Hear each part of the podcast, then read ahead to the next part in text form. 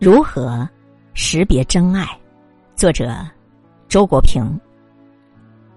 一个人只要是领略过爱情的纯真的喜悦，无论他在精神和智力生活中得到过多么巨大的乐趣，恐怕他都会将自己的爱情经历看作一生旅程中最为璀璨耀眼的一个点。这段话不是出自某一个诗人之手。而是引自马尔萨斯的经济名著《人口论》。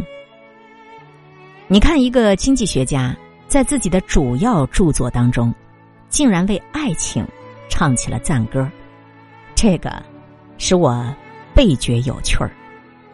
可是，我仍然想要提出一个意义：爱情经历仅仅是一个人一生旅程当中的一个点吗？他真的那么确定？那么短促吗？这个问题换一种表达就是：当我们回顾自己的爱情经历时，我们有什么理由去断定哪一次或者是哪一段儿它是真正的爱情，从而又把其余的发生全部都排除在外呢？毫无疑问，热恋的经历是令人格外难忘的。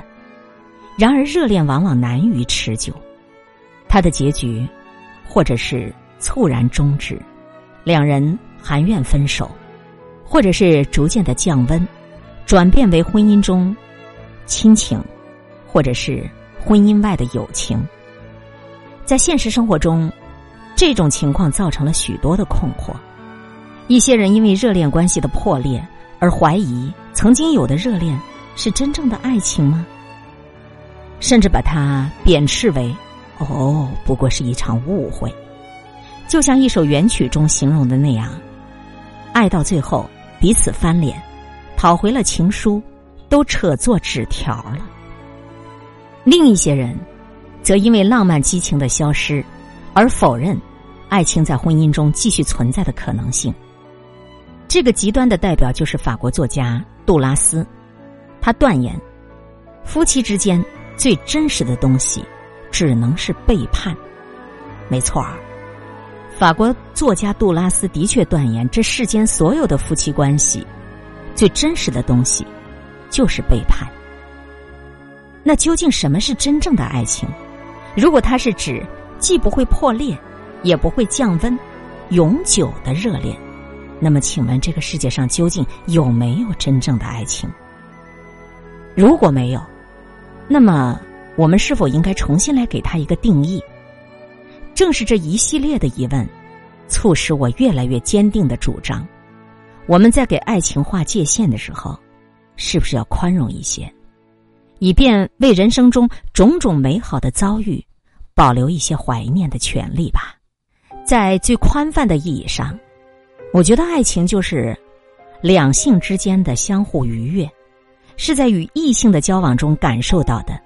身心愉快，是因为异性世界的存在而感觉世界是如此美好的一种心情。一个人的爱情，他的经历并不仅仅局限于某一个或者是某几个特定异性之间的恩恩怨怨，他其实也包括他自己对整个异性世界的总体感受。你说热恋是爱情？